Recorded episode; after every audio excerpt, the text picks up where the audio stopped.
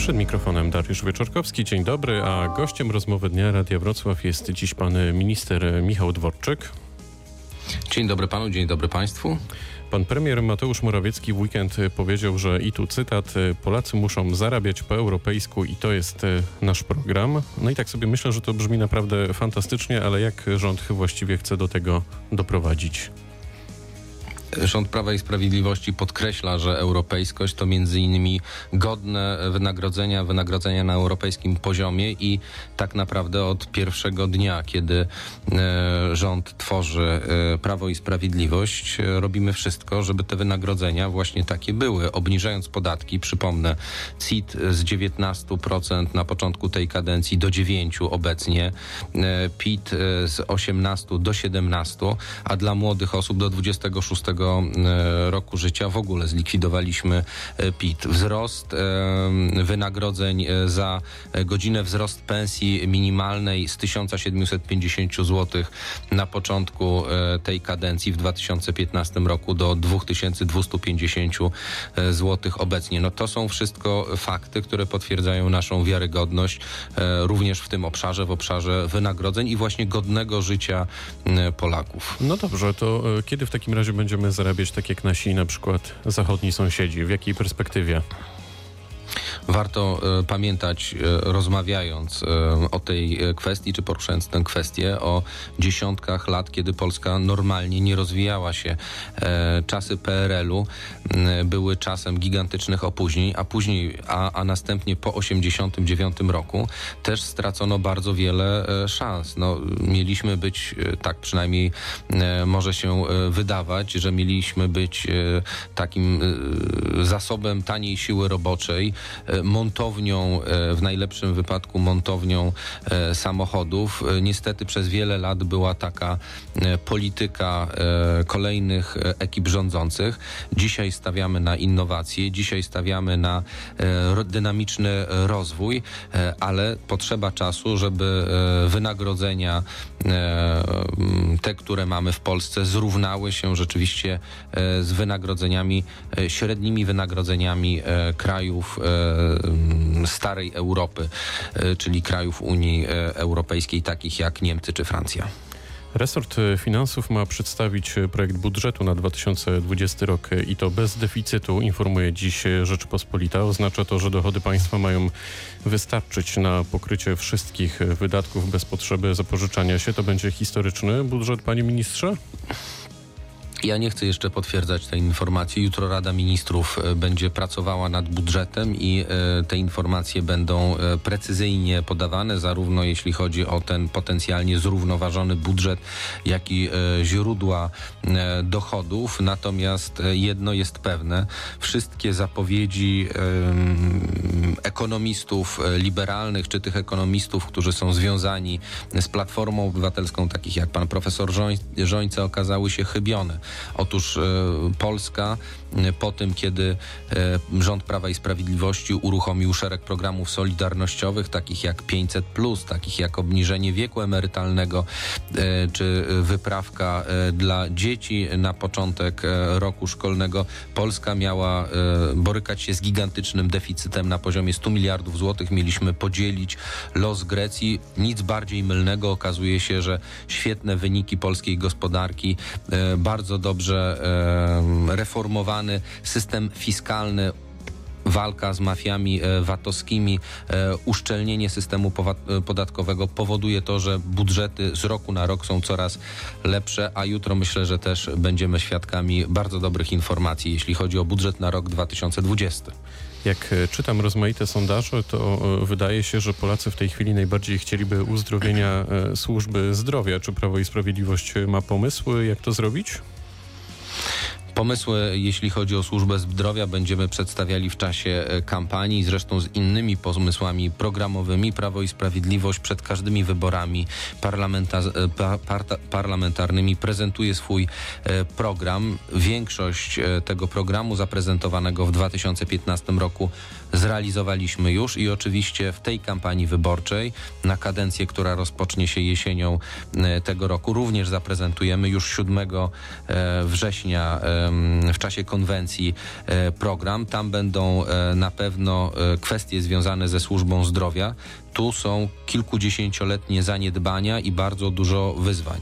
E, udało się wprawdzie e, sporo rzeczy e, zrobić, jeśli chodzi o służbę zdrowia. Myślę, nie wiem, na przykład o lekach, bezpłatnych lekach dla seniorów, o zmniejszeniu niektórych kolejek, ale czy też usprawnieniu samego systemu, tak jak wprowadzenie recept, ale rzeczywiście jest jeszcze bardzo, bardzo wiele do zrobienia. Mamy tego świadomość, stąd też służba zdrowia będzie ważnym ważnym elementem naszego e, programu, który będziemy prezentować e, Polakom.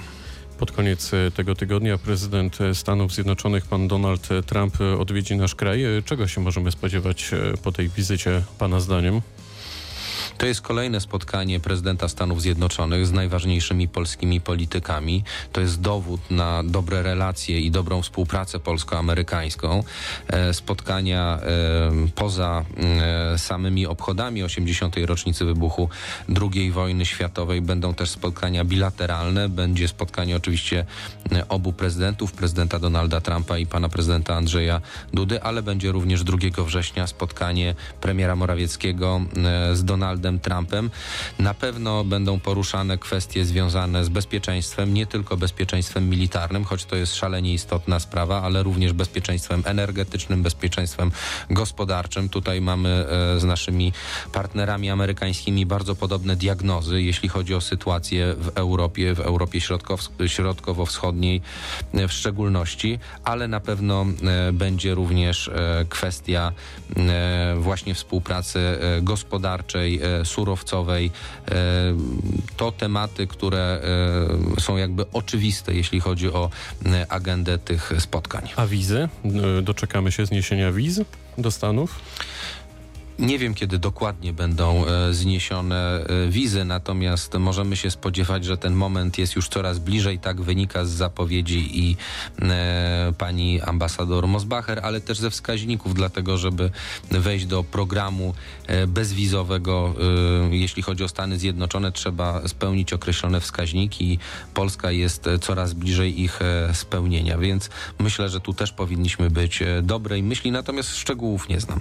Także w tym tygodniu zaplanowano wybór nowego prezesa Najwyższej Izby Kontroli. E, kto nim będzie Pana zdaniem?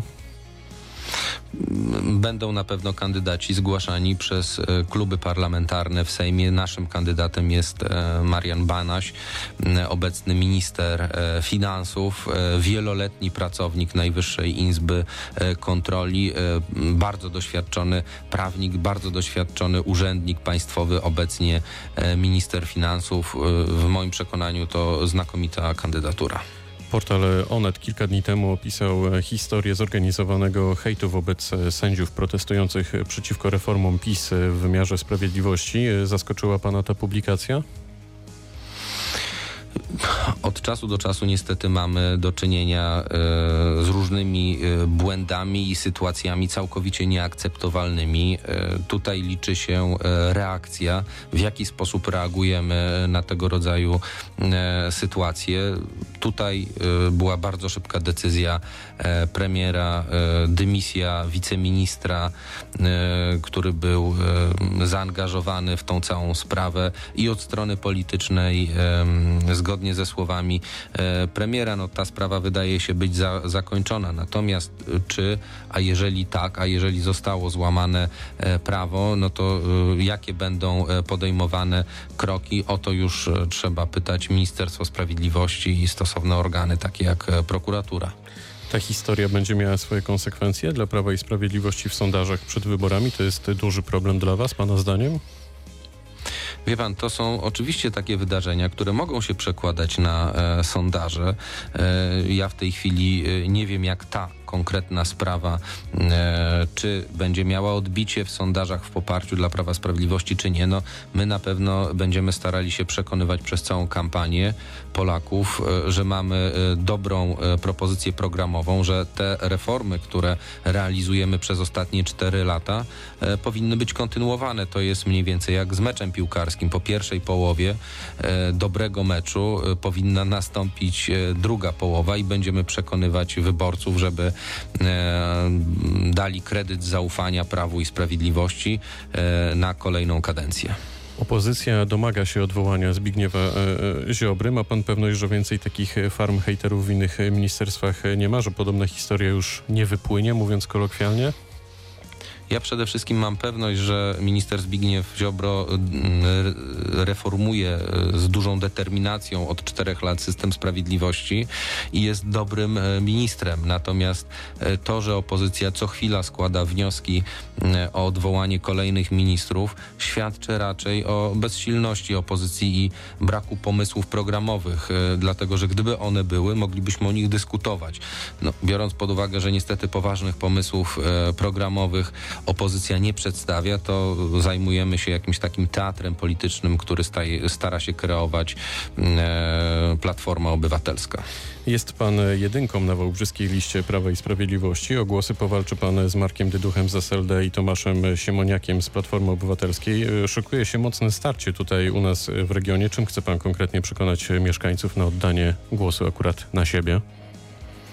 My na pewno będziemy e, podsumowywali te cztery lata, które już się e, e, i reformy, czy też działania, które już zostały zrealizowane, a patrząc pod kątem naszego regionu, naprawdę możemy wykazać się przed mieszkańcami konkretnymi inwestycjami, konkretnymi decyzjami, żeby powiedzieć tylko o najważniejszych, oczywiście przygotowana przez wiele lat, ale decyzja i środki zabezpieczone właśnie w tej kadencji, inwestycja największa chyba po 89 roku w Wałbrzychu, jaką jest budowa e, obwodnicy, czy decyzja o tym, żeby droga numer 8 była budowana w kategorii e, S, e, to tylko niektóre działania, które zostały już zrealizowane, a mamy też szereg różnych propozycji, które w kampanii będziemy chcieli przedstawiać, a dla nas ta kampania mam nadzieję, że zacznie się już dzisiaj, bo już dzisiaj w okręg numer dwa e, działacze Prawa i Sprawiedliwości e, będą e, rejestrowali listy kandydatów do Sejmu, do Senatu. Mamy nadzieję, że Państwowa Komisja Wyborcza już dzisiaj jako jedną z pierwszych w Polsce albo pierwszą w Polsce listę e, do Sejmu i do Senatu zarejestruje i rozpoczniemy oficjalną kampanię, gdzie będziemy przekonywać mieszkańców do oddania głosu na Prawo i Sprawiedliwość. No to kto wygra wybory parlamentarne, panie ministrze? O tym zdecydują Polacy 13 października, ale my zrobimy wszystko, żeby zwycięzcą było Prawo i Sprawiedliwość, a tak naprawdę, żeby zwycięzcą była e, Polska, bo reformy, które wprowadzamy od czterech lat są dobre dla naszego kraju. Minister e, Michał Dworczyk był gościem rozmowy Dnia Radia Wrocław. Bardzo dziękuję za spotkanie. Dziękuję panu, dziękuję państwu. Pytał Dariusz Wieczorkowski. Dobrego dnia.